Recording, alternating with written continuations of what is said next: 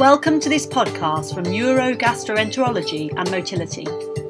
It publishes original research and topical reviews on basic and clinical aspects of gastrointestinal sensation and motility, as well as brain gut interactions. So, welcome everyone to this month's podcast from Neurogastroenterology and Motility. Uh, I'm Adam Farmer, I'm a gastroenterologist at the Wingate Institute uh, in London. This month, it's my real pleasure to welcome uh, both doctors John Van Horn and Andre Irimia, who are both assistant professors at the University of Southern California and have extensive experience in brain imaging and neuroscience across a number of disciplines uh, which relate to, to our field. So I'd like to, to welcome you both to the podcast this month and congratulations to you and your co authors on your paper entitled Altered Viscerotopic Cortical Innervation in Patients with uh, Irritable Bowel Syndrome. So, Andre, perhaps I could uh, start with you if I may. Uh, could you give me a little bit of background to the use of uh, functional imaging techniques in the study um, of irritable bowel syndrome?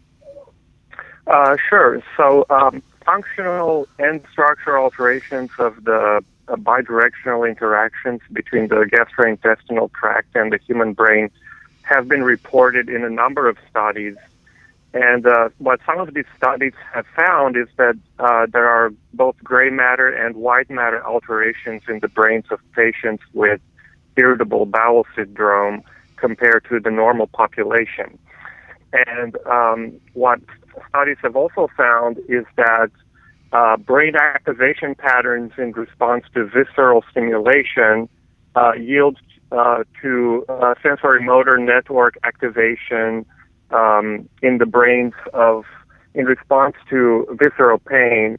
And this has been found by a number of studies which use functional, uh, metabolic, and electrophysiological measurements.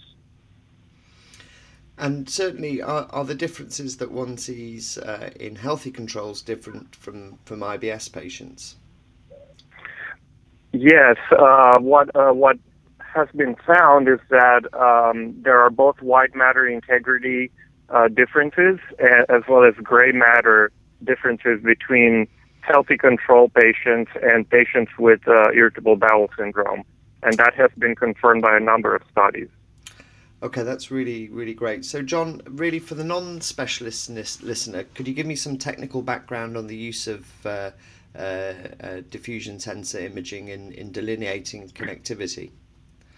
Certainly, Adam. So the uh, diffusion tensor imaging is a very interesting methodology, excuse me, that uh, is used uh, using the MRI scanner, uh, so the magnetic resonance imaging uh, device, can be configured to look at the diffusion of uh, water molecules in the living brain and in living tissue, and that um, you can uh, uh, configure the scanner to be able to do this and extract uh, uh white matter fiber pathways uh, after a little bit of mathematical juggling.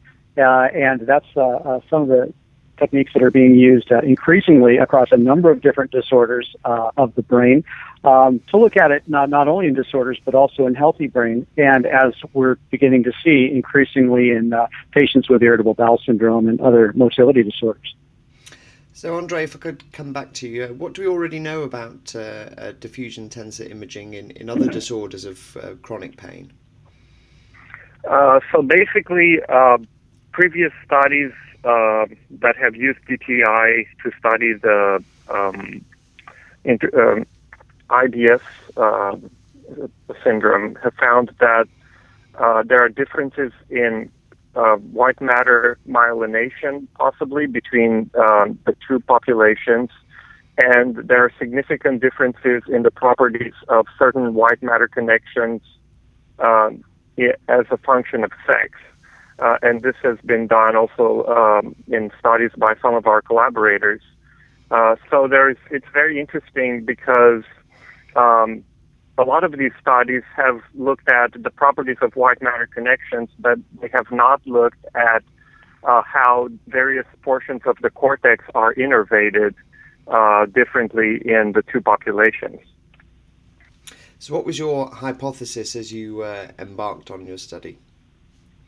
So, our hypothesis uh, was that IBS patients and healthy controls exhibit statistically significant differences with regard to the white matter connections which innervate each cortical location. And therefore, what methods did you um, employ to uh, test your hypothesis? We acquired um, both uh, magnetic resonance uh, imaging volumes as well as diffusion tensor imaging volumes from a total of 89 patients uh, who included uh, 23 patients with IBS and we computed uh, the cortical interconnectivity and cortical thickness in each of these patients, as well as the white matter connectivity between uh, every pair of gyri and sulci in the brain. And what we did then was to compute the connectivity density between regions, as well as the mean fractional anisotropy of which of each white matter fiber bundle which is uh, the, a measure to describe the extent of white matter diffusion in the brain. And after that, we applied a statistical analysis using multivariate regression to determine whether uh, any of the independent feature variables in our study, namely age, sex, cortical thickness, mean fractional anisotropy of connections innervating the cortex, could predict uh, IBS diagnosis. So, John, could you just uh, um, tell us what the key results of your study were? Certainly. So, uh, these are preliminary findings for this particular cohort. They're somewhat of an extension um, of some previous findings that were found by um, uh, our colleague uh, Emeran Mayer and his team, who are based at UCLA.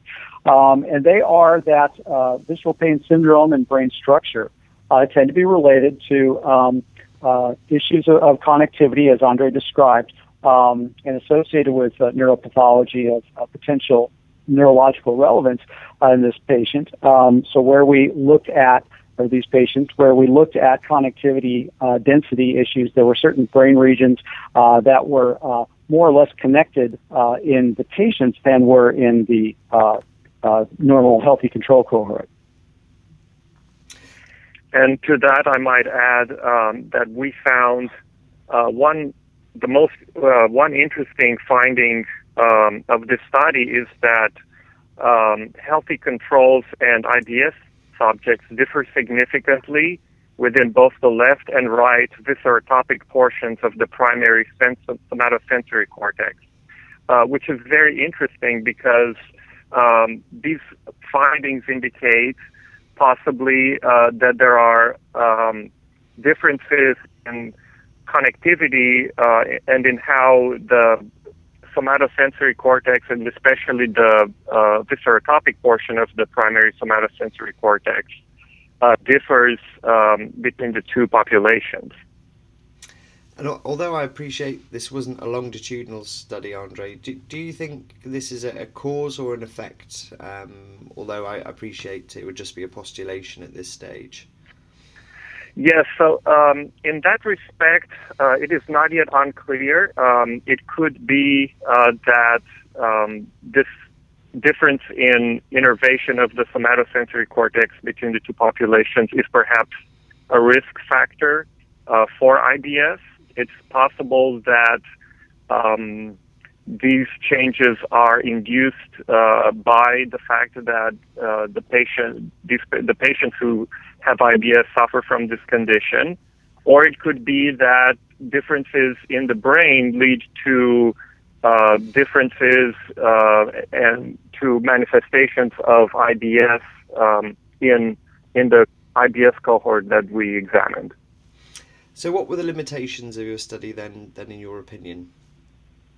Well, uh, we would like what would be um, interesting is to to do a study that would include um, a more um, diverse sample, given that um, given the heterogeneity of the IBS population. Um, and then uh, it would also be interesting to evaluate uh, how uh, these cortical innervations, uh, how they differ between the two uh, sets of patients, uh, depending on sex and on age, as well as other um, um, traits such as anxiety, which have, or other um, mental health patterns that um, exist in IBS patients with preponderance compared to healthy controls.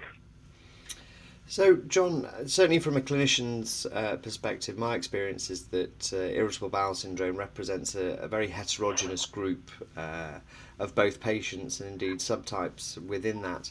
How do we interpret the, the results from your study in that sort of context?